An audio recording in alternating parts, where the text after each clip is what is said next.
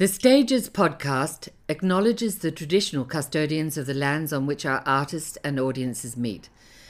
We pay our respect to past, present, and emerging elders.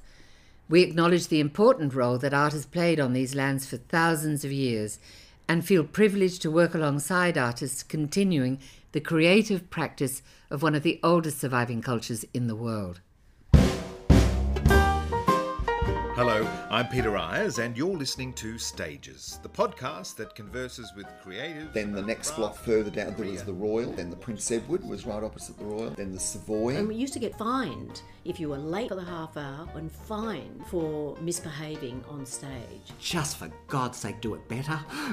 Sometimes that's all you can say. But when you've gone through that, you do get a lot of ego. And you go out there knowing that the one thing that's different every time is that audience. I didn't wake up until I was in emergency. I was around the uh, world of actors as a child. Crawfords were needing a casting assistant. No business plan, no concept, no training. Uh, It's not something you could do now. Went to school on Friday, got on the bus on Saturday, auditioned for the show. They said you've got the role. I never went back to school again.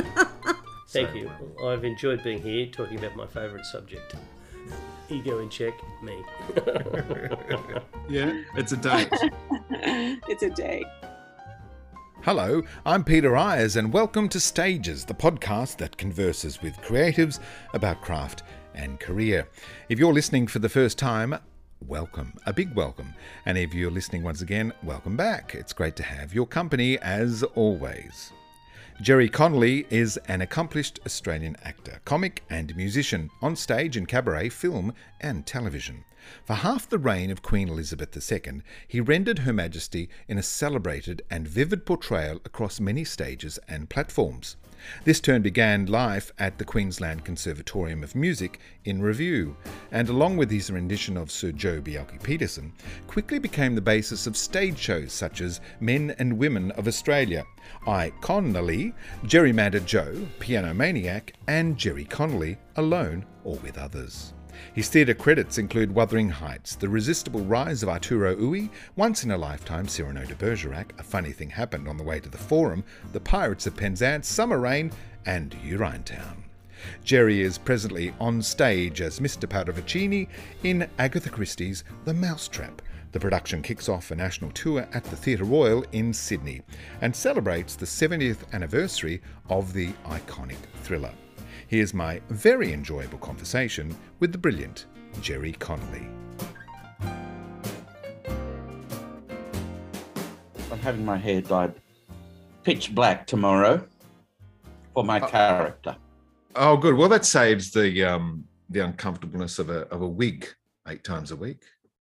Yes, uh, I'll look terrific until April, I'm sure, with black eyebrows, black black hair. Uh, Um, have you dyed it before? I had for for uh, uh, for what was it? Urinetown. Gabrielle uh, Tilashova had me it blue black here, and then a white bleached, ble- twice bleached uh, piece here, which only burnt a, a hole in my scalp. So Oh. it was very severe. This will be less severe with the double without the double bleaching. It, it can be fun for a change. It is. I don't mind it. Gerry like get into the role. Yeah, yeah, absolutely. And you had your, your costume fitting today. I did. My third, I think so. And we go to the theatre t- Thursday. Because Gerry Connolly, of course, you're in town for Mousetrap. Um, I was about to say Mousetrap the musical, but uh, the Mousetrap. That's the Fun Mousetrap family singers, the music. there are quite a number of, of uh, people we know from musical theatre. I mean, I don't like to brand a, a- person a, a musical theatre actor or a straight actor or or even a camp actor, but um, an actor. So a, a- a lot of uh, pedigree from the music theatre world in in this production, which is fantastic. And that's good. And they're, I think, probably some of the best, well, grading, speaking of grading, music theatre people are usually jolly. So it's a lot of fun. It's a fun company. It is, all of us. um, I've had a good rehearsal period where I think we're in good shape.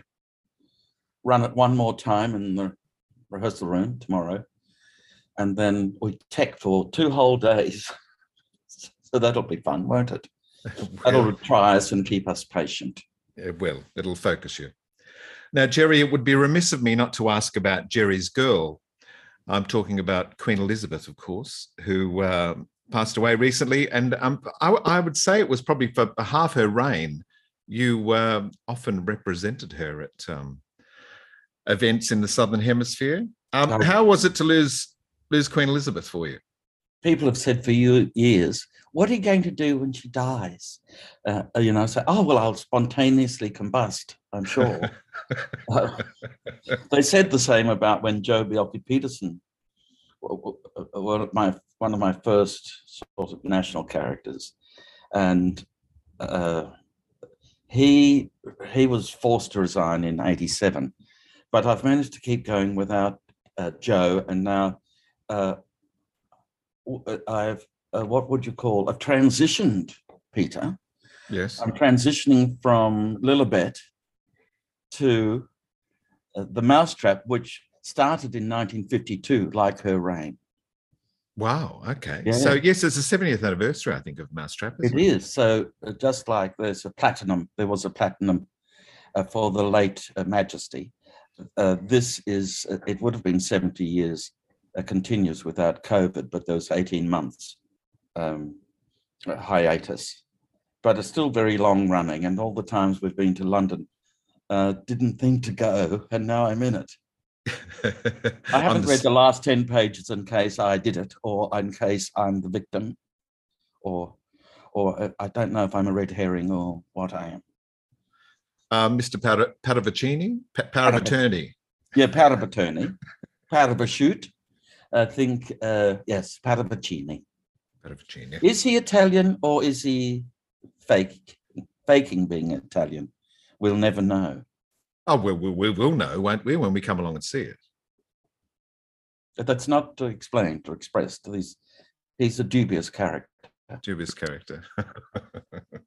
um, uh, saying goodbye to Queen Elizabeth. I mean, uh, as you talk about Joh, um, he's no longer with us. Um, you used to do Hawke, didn't you, Bob Hawke? I did. I, I think uh, uh, the Queen was down my list of favourites after Joh and Keating and Margaret Thatcher. Then came the Queen, but she's lasted as a character the longest. Um, and it was hard to say goodbye does, it does it affect him? Oh, you can. I beg your pardon. Sorry, you know you're right. So this is the the the the, the uh, idiosyncrasies of Zoom and trying to work out. We, we should say over. Oh yes, I'm glad it's just the two of us. Over. the school of the radio, a uh, radio of the school of the radio, yeah. Um, uh, right, school of the air, radio school of the air, or something. And that was something that that the that the Queen did a couple of times in '54 and perhaps in '63, talking to the, you know, in that high pitched, "I'm speaking to you all," you know, that sort of thing, outback, and um, in this rugged land of ours, and it was a, it was an odd, it's an odd expression of the national character to have a a British sovereign as our head of state yeah, yeah. Her, her, voice got much deeper, of course, as she as she aged, as it does for all of us. It does, and I think she went down about a fifth of an interval, probably an octave from. I, I, I really uh, did enjoy very much doing her as an older person, and she was getting the S's started to become quite uh, like a Sydney actor they became SE, SHE, you know, which I think Anne has naturally. Yes, yes. You want to do so. Anne, I think the key would be to say that she went to a sausage sizzle in Sicily one Saturday morning. Is that how you find your way into an impression by by finding a, a vocal tick or um, some idiosyncratic sound that they make?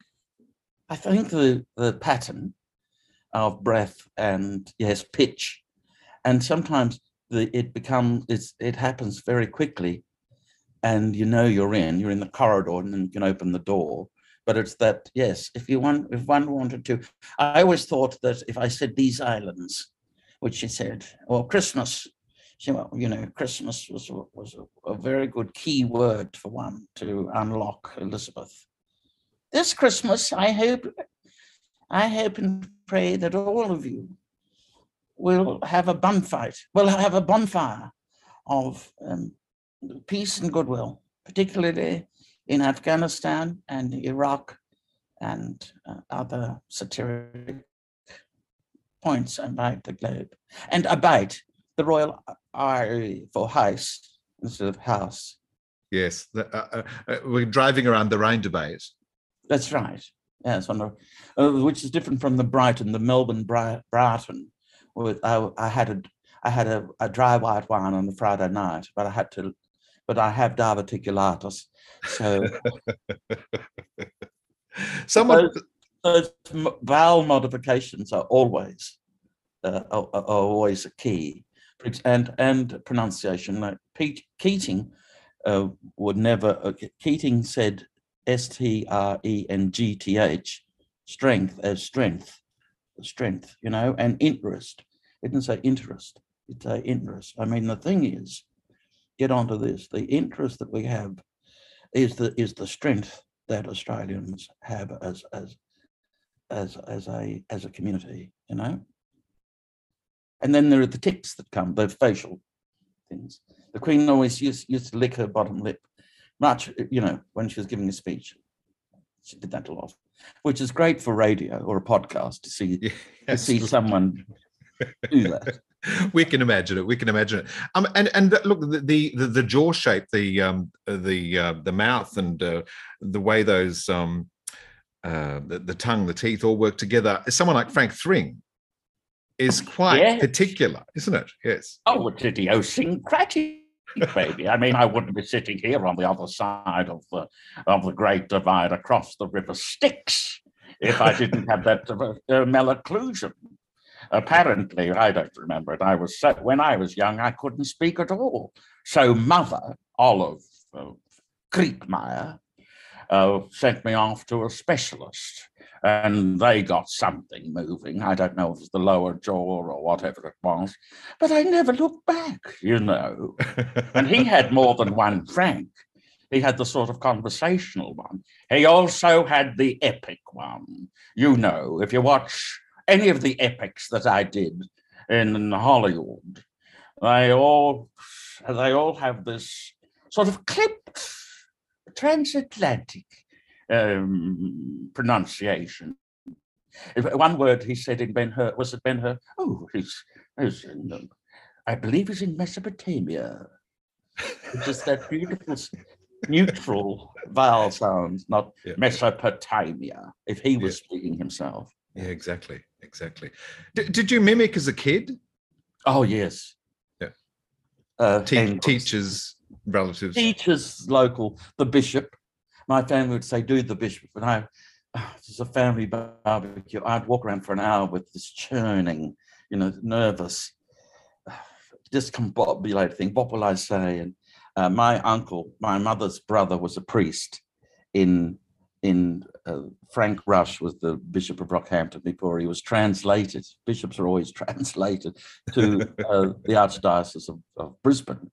But then I would, I would, so I could talk about the McKenna family, uh, which is my mother's, my uncle, my mother's um, maiden name, and I would conjure up uh, the Archbishop, even the bishop before my voice broke, and he was I mean, he had this stirring voice in particular cathedral, and it was chilling. It was, it was, uh, and then when I went to do on to do Gough Whitlam later, I would confuse the two because they're great, great orators, and uh, one could just uh, take as many pauses as one wished. In other words, um, the past reflects um, the present. The past influences the present, and the present influences the future. And in other words, the past influences the future. And uh, it sounds very erudite. wonderful, wonderful. Um, of course, there are impressions, but uh, you never cease to amaze me. You you capture the essence of the person as well, and and that particularly came to the fore, I guess, in Joh's jury, where you weren't playing Joh uh, for the laughs, but for you know, as a real character for yourself as an actor. Well, that's right, and thank you. I wanted to. I, I, I uh, usually in those situations and more, even in cabaret, I would uh, I would approach uh, a character as an actor would, not just not just an impressionist or God forbid that word, an impersonator. And when serious actors say, "Oh well, I was doing blah," it wasn't, excuse me, an impersonation. Well, either you sound like them or are like them or you're not.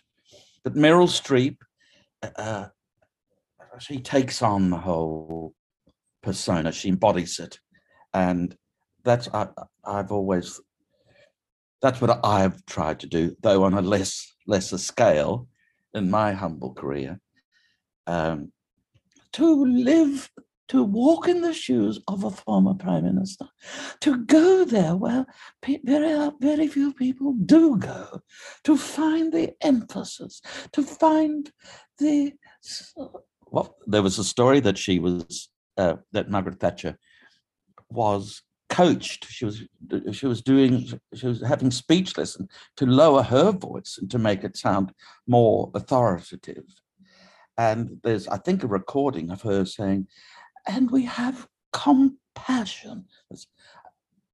Uh, again, please, uh, Prime Minister, uh, compassion.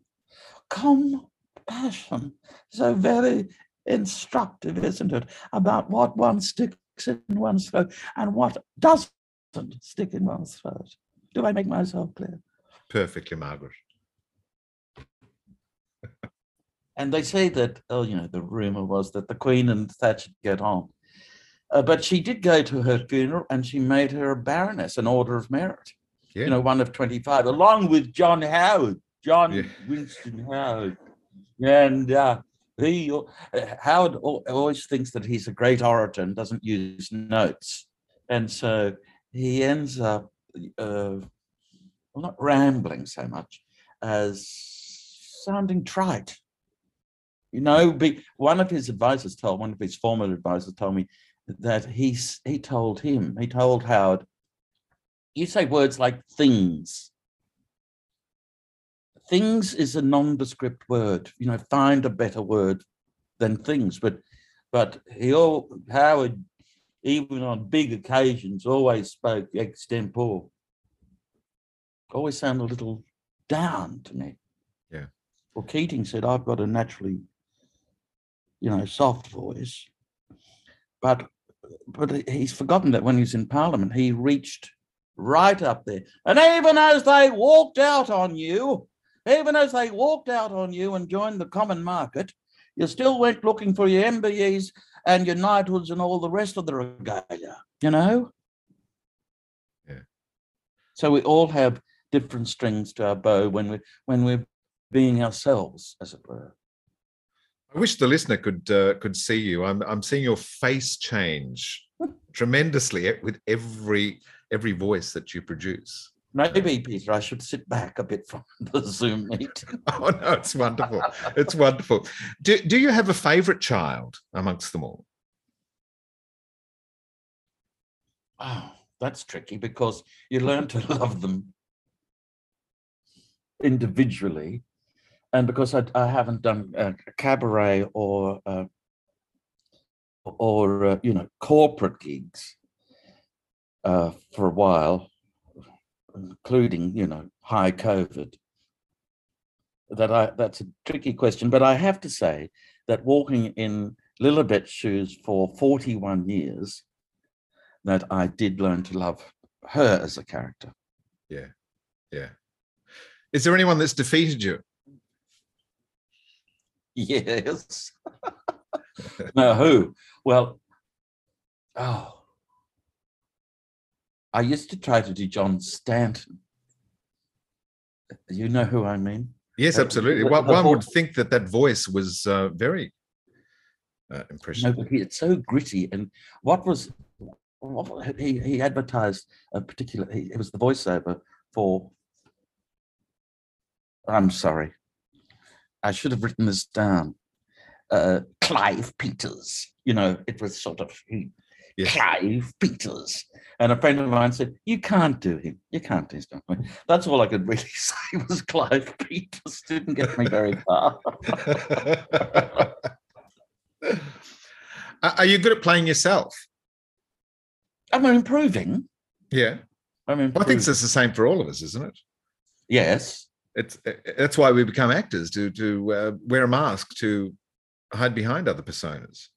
Yes, and and there are corporate uh, people who wear a mask, and there are all sorts of other um, professionals and non-professionals who have at their ready a kind of public self.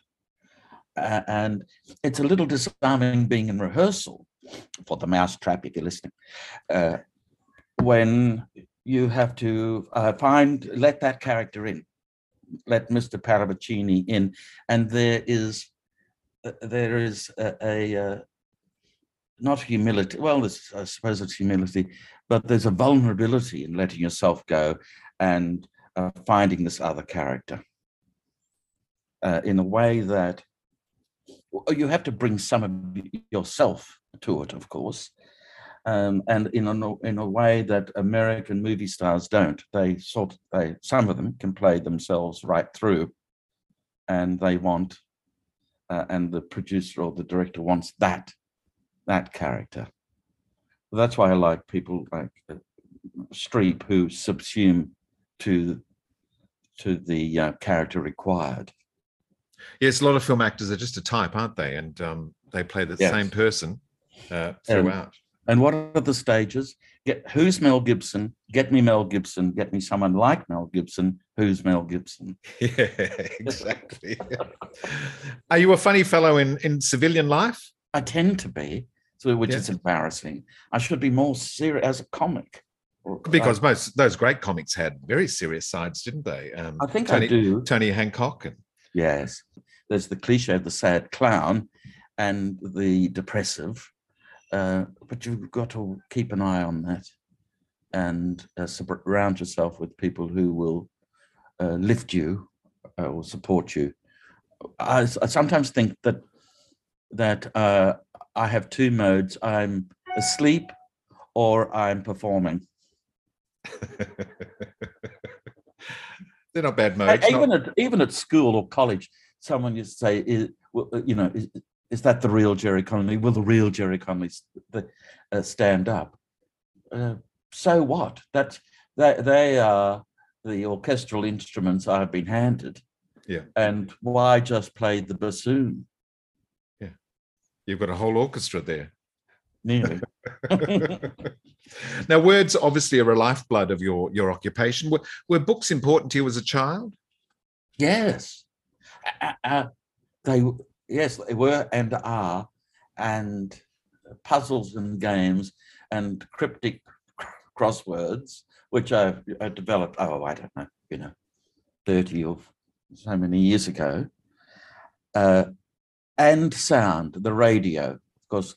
My generation, we grew up with the wireless, and so the uh, uh, the ABC News readers, James Dibble, Ross Symonds, and being in the Queensland bush, it was a major story, uh, even then on early, you know, uh, early television, that if it went, if it said, um, uh, good evening, this is James Dibble in Sydney, you knew it was a big story because it, it was a national, he was a national figure, and it wasn't, uh, you know, uh, Blair Edmonds in Brisbane, say. You grew up near Rockhampton. Yes, I was born in Rocky a few years ago now, and my hometown of Theodore uh, is is um, just a little what's now two hours southwest of Rocky. And uh, then I went to boarding school in Yeppoon, which is uh, which is a, it was a, it's a regional it was a regional Christian Brothers school. Now it's a school in the Edmund Rice tradition. And there were two other boarding schools in Yeppoon because of the climate, and it was quite moderate, um, mild winters. And I forgot, I forget what the prospect pros, prospectus used to say. Um, mild, mild summers, and moderate winters. Uh, so that's the flyer. Good, sell, good selling point. that's the, yeah. Don't worry about the education. No fear. Yeah. Well, it was a football school, and that was, you know, that really didn't suit me. I played soccer for a while. Oh, ran around kicking a ball. I don't know if I ever played soccer. Did you commit, commence piano lessons at that time when you were at secondary I school? Or uh, I, I in uh, in uh, primary school with the nuns in the Sacred Heart nuns in in at the convent in Theodore. So I started with Sister Marietta and then uh, Sister Cabrini, and then when I went to uh, boarding school, it was Colleen Sharp, Mrs. C. Sharp. Can you believe that? Uh, and of course, she was she was from a she was very talented from a very talented family, and she only died last year. And her brother and uh, Dr. Anthony Anthony Doheny, uh, I think he's moved back to the states, but he was. Um, uh, we met him. Uh, uh, he came to our school when I was sort of fourteen or fifteen. His mother, his mother's, their mother's name was Mrs. Dorney, but because he lived in the states, he was Tony Doheny. You see, and he's still going. Uh, a, a mag, you know, just a, and his sister and her sister, uh, who is a, I think a, a Mercy nun, is still alive, and they could all play piano and violin. And and Mrs. Sharp told me that they'd be up in winter in the before in you know before the sun came up, practicing piano and violin uh, with blankets around, around their shoulders. You know, so they had they were steeped in that. Uh, on that sort of daily rigor of practice. And they'd, they'd all be in the same room so that to learn to block out the other person while they're, you know, practicing. But they all had per, they had perfect pitch and just great sense of musicality, it, it, which led me to the going to the con, Queensland Conservatorium. But I was I'm too easily distracted. It was an attention span of hurled rice, Peter, and uh, I like to laugh, and comedy is more social, I think, than practicing the piano for six hours a day by away by yourself. But, you, you um, had a lot of potential, didn't you? You studied with oh, Dr. Nancy Weir. I did. Yeah. Oh, I, great potential. In fact, and, and, and you've, you've said, given concerts. Yeah, Colleen. Sorry. I've given concerts. Colleen said you have great promise, and I saw her about ten years ago, and I said, Remember when I had promise? but life takes twists and turns, and I still have, I still compose a bit and practice piano. Yeah. Um, it's kind of a forsaken career, but uh, no regrets. Well, where, where did the dramatic outlet uh, happen for you? Was that at school or, or oh that was, probably at the con no there was very, there was about one play that we did in five years or not even a play just one act plays uh, scenes from plays uh, it wasn't really encouraged it was then it was about 40 years ago at the queensland con when uh, our director roy wales used to encourage me to to to perform. And so we held, had these cabarets or revues. Often at the end of uh, we'd, we'd do a major piece at the Brisbane City Hall, and then everyone traipsed back to the con, and we'd have a, a, a cabaret or a revue commencing at midnight. You know, it's a lot of fun, and I I rendered Nancy, Dr. Nancy Weir on the stage, and we didn't speak for about six months. but we did patch it up. She retired and I went on to other teachers. But what an illustrious career and uh, well life she had. You're going off to study in Germany at the age of 14 or something, and and with Artur Schnabel, and then you know the Nazis, and uh, Schnabel got out, and uh, Nancy went to uh, ended up at the Royal Academy of Music, and top to the oral and sight reading and you know those grades. And then she joined the WAF and became uh, well not not a spy. Certainly she worked in in in sorry she worked in intelligence. And she said, "Well, really, I had to sit on a on sit in the south of England and listen to the pilots, the German pilots coming in over radio." And she said, "They most they mostly were talking about their girlfriends." I think she was parachuted in uh, behind enemy lines in in Italy to in, in interrogate to interrogate uh, some Germans or so she had a dramatic kind of war. She was um, uh, Queensland's Nancy Wake. That's right. yes, the, but I, yes, she was she was from Lockhart in New South Wales, and and then went to Melbourne to study uh, with Ada Corder. Mm. Many so years ago. Was the seminary on your horizon for a minute? It was. It was uh, not only. Yes, it was for three years. I I went there straight after school. It's odd that a 16 year old could decide on a future to say, I'm going to be a priest. But we were a very Catholic family. And as I said, my brother, my mother's brother was a priest. Dad had cousins, and it was, I felt kind of expected of me. But I, I so I ended up there in 1975 and left in 77. So it's eons ago. And you went, decided to wear a different costume. Yes. There was a re- priest's retreat, and this younger priest came up to me and said, What are you doing here? You should be on the stage, just watching you playing the organ, the, the hymns. You're looking around. Who did he think I was? Peter Allen. So how you're at the conservatorium then? How do you enter the business of show? Oh, you're obviously been accidental, right? Where was the gateway for you? Uh, well, Joe, I think. Joe and the Queen. We did, we did a those cabarets we talked about, and then there was a there was a, a review done with uh, the students.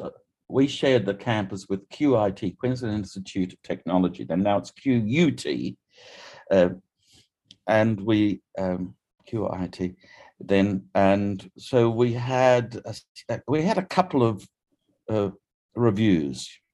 They weren't as sparkling as the you know the architect reviews or or, or the Oxbridge you know carry on, but we uh, I was I was reviewed in that uh, by uh, a journal journalist, and it's sort of like it's it's a social skill, and it developed out from there. And then I do some did some ABC radio and some current affairs as Joe, and um, then uh, I guess in about eighty 1985, so I left the con in 83. I taught for a year, and then John Pinder invited me to do a, a season at the Last Laugh in Melbourne, and that was, I guess, that what, what broke me in a town out of Melbourne, out of Brisbane. Yeah. Mm. And then illustrious career with, with shows like I Connolly, Gerrymander Joe, Piano Maniac, Jerry Connolly alone with others. Yeah. Um, so, so, these are or with others, or with others. These, these are right. shows. If you, can, if you, sorry, Peter, if you confess, if you confessed to a sin to the priest in the old days, apparently the, he would say, alone or with others. so that's where that's where I would. Uh, that's what influenced that title. I love yeah, it. they were all So- sort of mostly one man efforts. Um, So- and they're appearing at, with the Melbourne Festival, comedy festivals in Yes. Edinburgh. And I uh, I went to Edinburgh in '88 with another John Pinder uh, guided missile. Uh, it was the year of well the bicentenary, and I think there was money there for for Pinder to take us there and find accommodation, whatever that was. And uh, I did a two-hander with Doug Tremlett, uh, and uh, that was I just finished my own ABC TV show, the end of that, and on so at midnight on the, uh, going into the eighth of the eighth, 1988, when Joe Bielke Peterson wanted to resign, I but had gone uh, six months earlier. I um, I flew out to do uh, my first Edinburgh festival with Doug Tremlett. What were the reviews like? Were you well Oh, received? The, the first, the, some student rags came in for our previews, and they just tore strips off me. I you know, I hadn't arrived, and then someone from um, they said that Doug Tremlett, who is a, a magi- who was a magician, uh, said that they I, they should have disappeared. He should have disappeared me off the stage. they were cruel, but uh, you know, I eventually found my feet, and I think Channel Seven or ten or someone commercial sent a, a reporter over, or they didn't just for me, but they covered. I think it was sitting on a guard on a park bench with, with the reporter. Uh, talking about my terrible experience. And then the cameras came in and it was a standing ovation. So it was such a, an arc, a heroic arc. That's another favorite is to do Barry Humphries.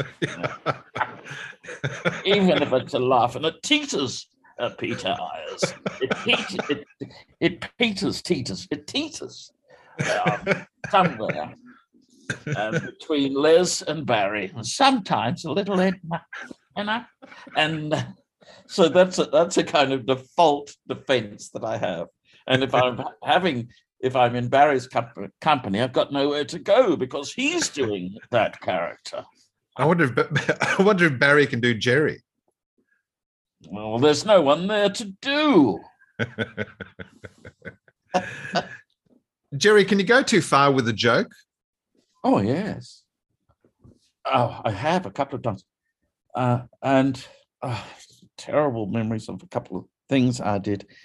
Uh, um, I used to say as the Queen, you know, in the last few years, used to say, and I wish to acknowledge the traditional owners of this great land.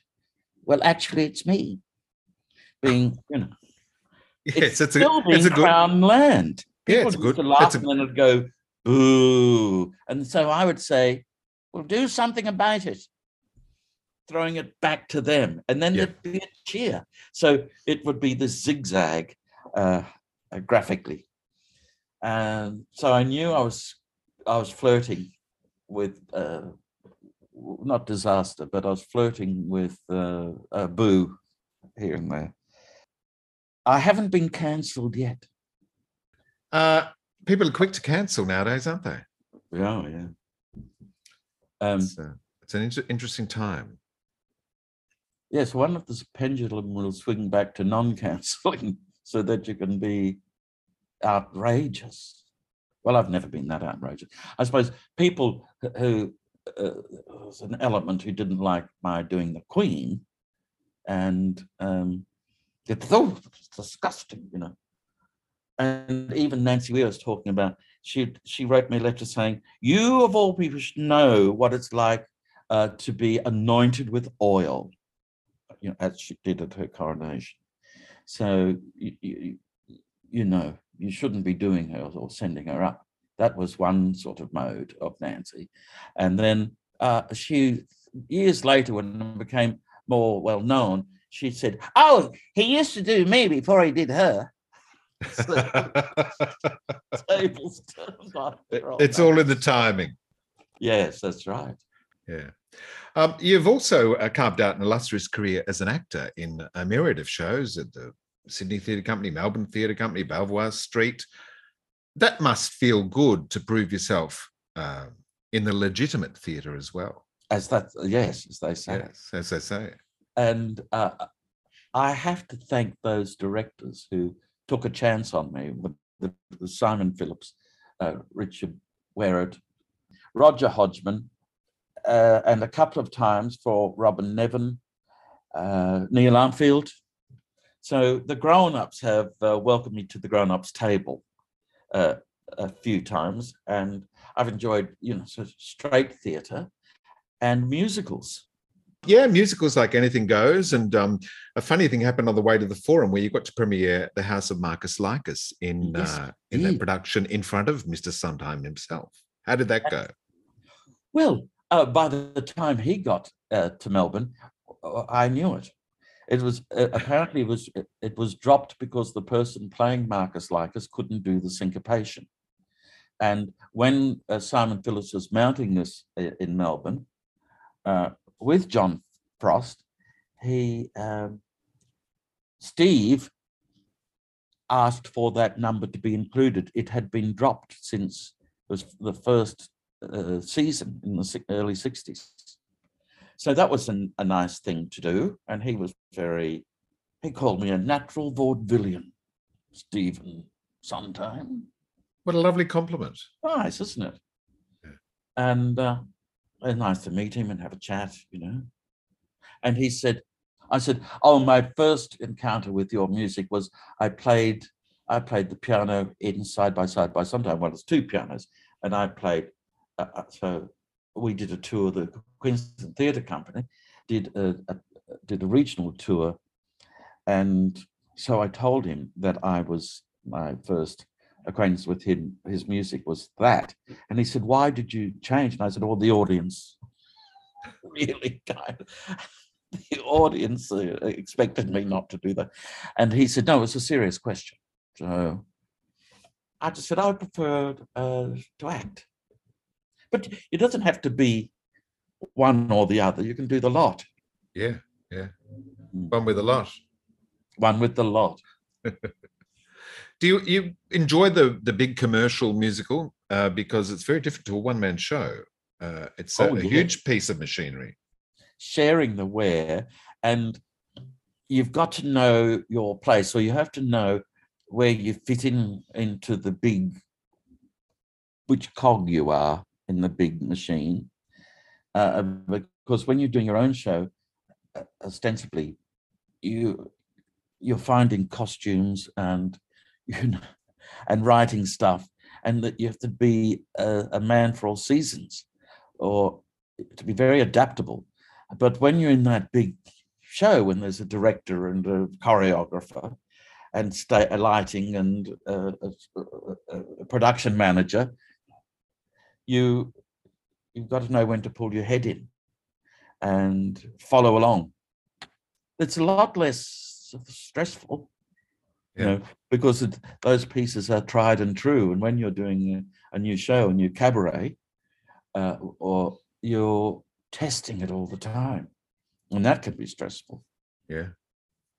Now, Mr. I Mr. enjoyed running away with the circus as well, which was the Spiegel tent, uh, and that it, you you'd have your slot, and you do six or ten minutes, whatever, twelve minutes, would maybe do a then do a song, and you're responsible for that. But that uh, the overall arc is different. Again, you know, you do your bit, and then someone comes on and does their bit. That's La Clique and La Soiree. Yes, you're on the ball, Peter. So, so what? How did you fit into a circus mode? I mean, obviously the juggler would come in, or the, the trapeze artist, or and and then what would you be doing? Would you be doing a character?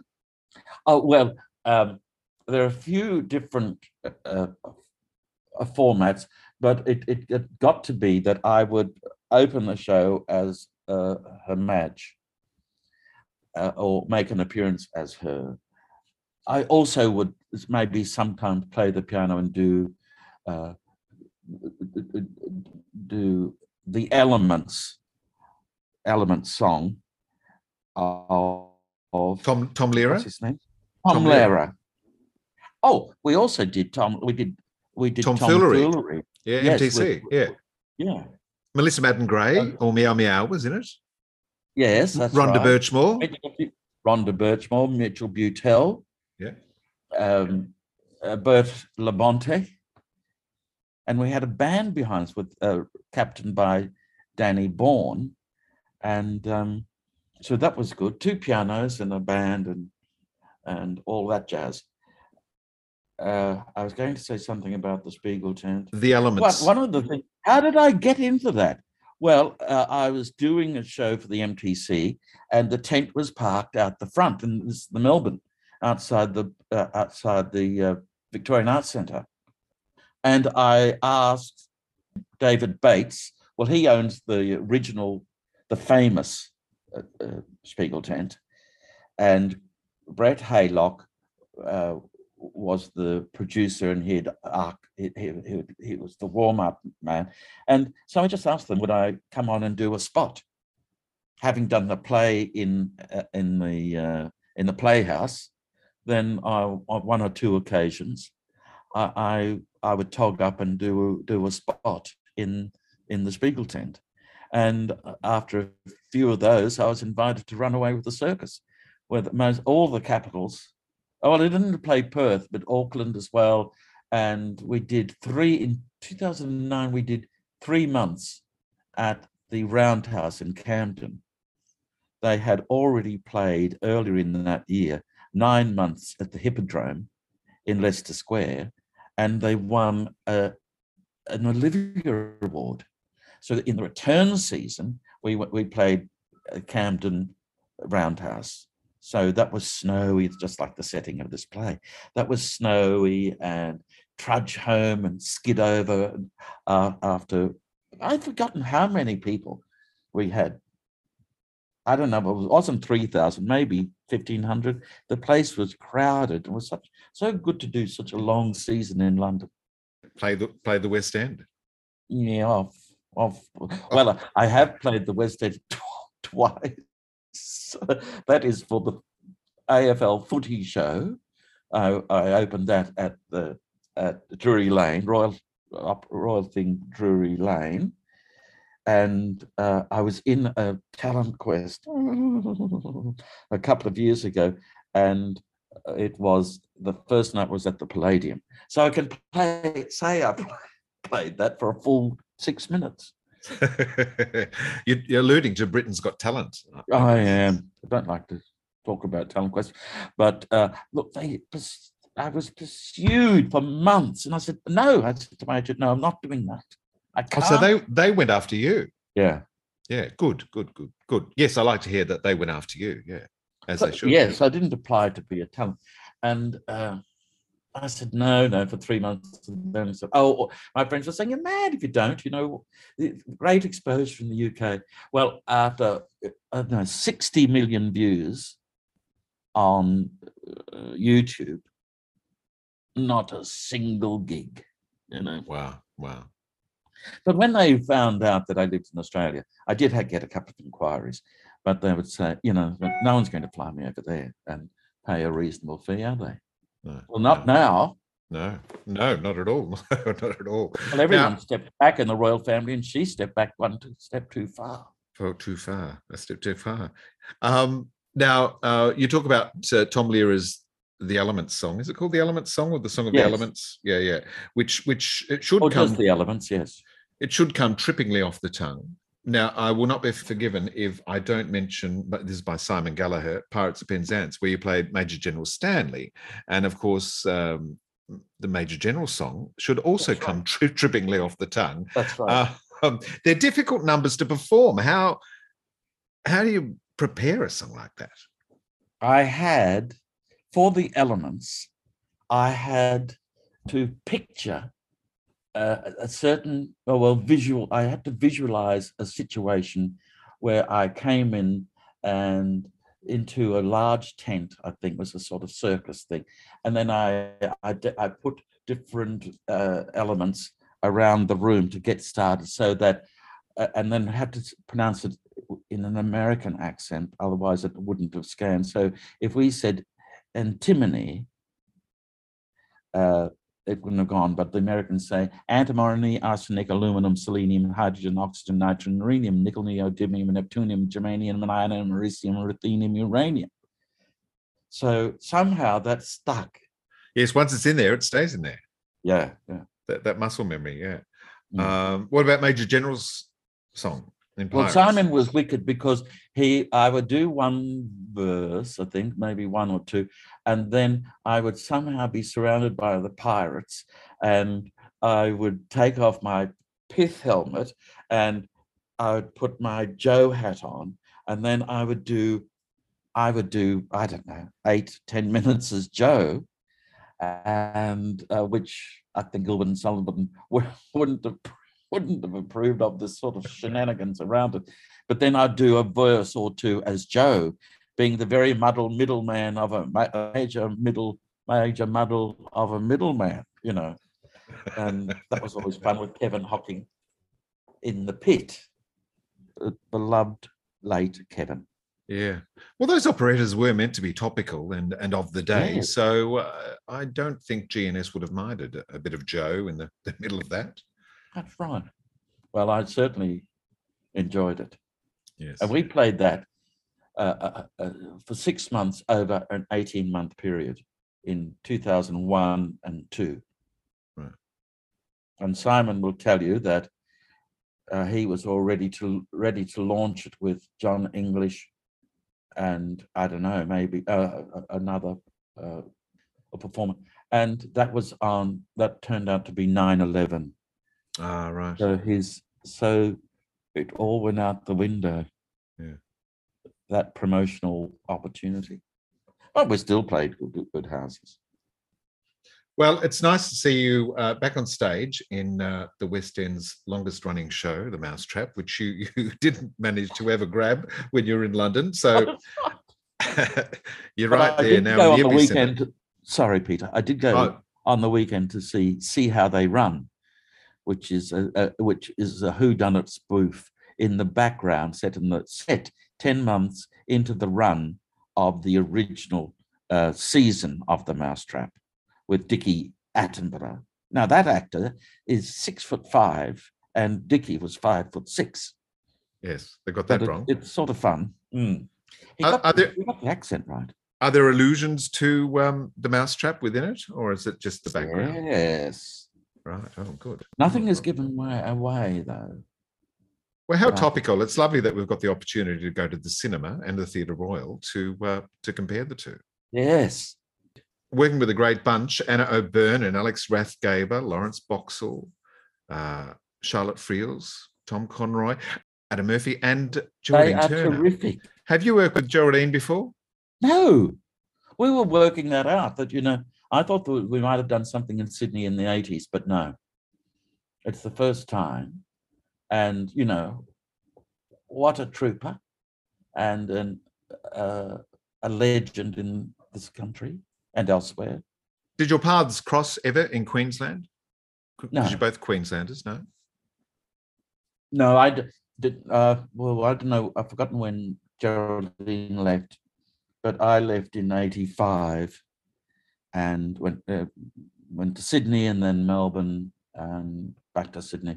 A, a few a few stints in Queensland. Yes, she probably left a little bit before you. Yeah, I think she did. She was a, I think a, she was a foundational member of the QTC and of the STC. Yeah, indeed. Hmm. Jerry, lovely to uh, to chat with you. Um, all the best for the Mousetrap, which which after Sydney goes on to uh, you're playing Brisbane, aren't you, and Melbourne? Yes. Um, and Adelaide, Melbourne, and Perth. oh, you're going to Perth too. Fantastic. Yes, we'll Yeah. know it by then. And It's a national tour. it is, and there might be a few other places in the wind, wings, in the wings, in the wind. In the wind, waiting in the wings, waiting in the wind. Have you ever had wind in the wings? I have that. But it sounds like something like you would say, Peter Isles. Um, I've had the Bette Midler song. I've had the wind in my wings in my wind, or whatever. The, the wind beneath your wings. You had a big day. You need to have a lie down. I do, but it's lovely to have a chat with you. Yes, you too, Jerry. Um, and um, I look forward to seeing the show. Oh, that's good, and I hope all your listeners will too. Yeah, they will. Okay. Bye for now. Good night. The Mousetrap commences its national tour with a premiere season at Sydney's Theatre Royal. Dates in Melbourne, Brisbane, Adelaide, and Perth follow. For more information, go to themousetrap.com.au. The show features a brilliant cast of actors who bring Agatha Christie's iconic characters to vivid life and death. The Mousetrap cast includes Alex Rathgaber, Anna O'Byrne, Tom Conroy, Geraldine Turner, and my guest today, the virtuosic Jerry Connolly. Thanks for joining us in the episode. Don't forget that you can subscribe to the podcast via Apple Podcasts, Spotify, or wherever you find your favourite podcasts. I'm Peter Ayres. Keep well, keep warm, stay safe, and I'll catch you next time, you know where, on Stages.